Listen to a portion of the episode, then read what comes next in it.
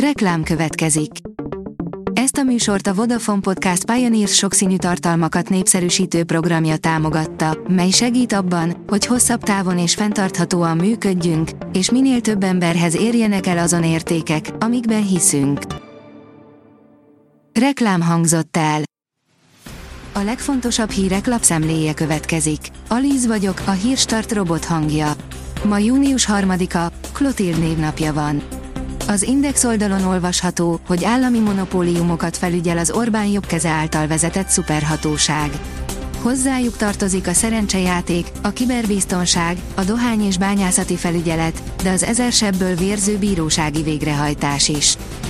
A Hír TV szerint német aranyérem a Magyarországi Európa-bajnokságon. A német válogatott nyerte a Magyarországon rendezett U17-es labdarúgó Európa-bajnokságot, mivel a döntőben gól nélküli döntetlen követően 11-esekkel legyőzte a francia csapatot. A fintek oldalon olvasható, hogy 11 nyereséges neobank, amire érdemes lesz odafigyelni. A digitális kihívó bankok jövedelmezőségét világszerte olyan tényezők hátráltatják, mint az ügyfélszerzés magas költségei, a szigorú szabályozási megfelelési követelmények és a korlátozott bevételi források. A Boston Consulting Group szerint a globális szinten számon tartott több mint 450 neobank mindössze 5%-a volt nyereséges 2022-ben. Az Agroinform teszi fel a kérdést, Arabica versus Robusta, mi a különbség a két kávé között? Ami biztos, hogy ez a legismertebb két faj adja a világtermelés 99%-át, de az ízvilágon túl még számos eltérés van a növények között. Egerek a búzában. Egy vegyszermentes módszernek köszönhetően megakadályozható, hogy az egerek felfalják a búzatermést.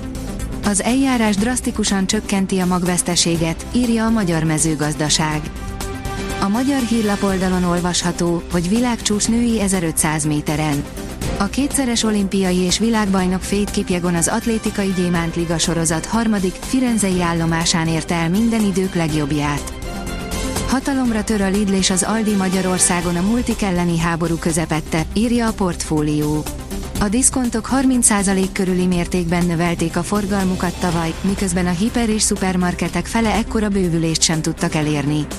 Van olyan külföldi lánc, amelyiknek csak nagyon szerény mértékben emelkedett az árbevétele, ami azt jelenti, hogy volumenben eladott mennyiségben náluk drasztikus a visszaesés. Az F1 világírja, Szent, a versenytempóra kell fókuszálnunk. Carlos Szent szerint a Ferrari Forma 1-es csapatának Barcelonában is a versenytempóra kell fókuszálnia. A spanyol pilóta pénteken kipróbálta a csapat újításait is. Uniós konferenciát rendeztek az ukrán gyerekeknek nyújtandó segítségről, írja az Euronews.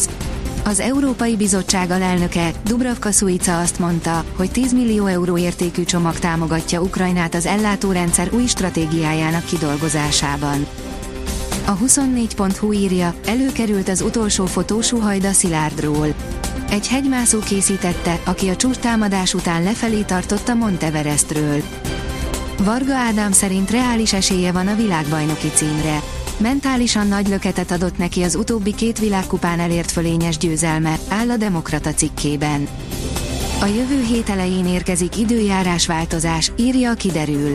A napos hétvégét vasárnap délután záporok zárják, majd hétfőtől mediterrán ciklon határozza meg időjárásunkat. Több helyen akár jelentősebb eső is eshet. A Hírstart friss lapszemléjét hallotta. Ha még több hírt szeretne hallani, kérjük, látogassa meg a podcast.hírstart.hu oldalunkat, vagy keressen minket a Spotify csatornánkon, ahol kérjük, értékelje csatornánkat 5 csillagra. Az elhangzott hírek teljes terjedelemben elérhetőek weboldalunkon is. Köszönjük, hogy minket hallgatott!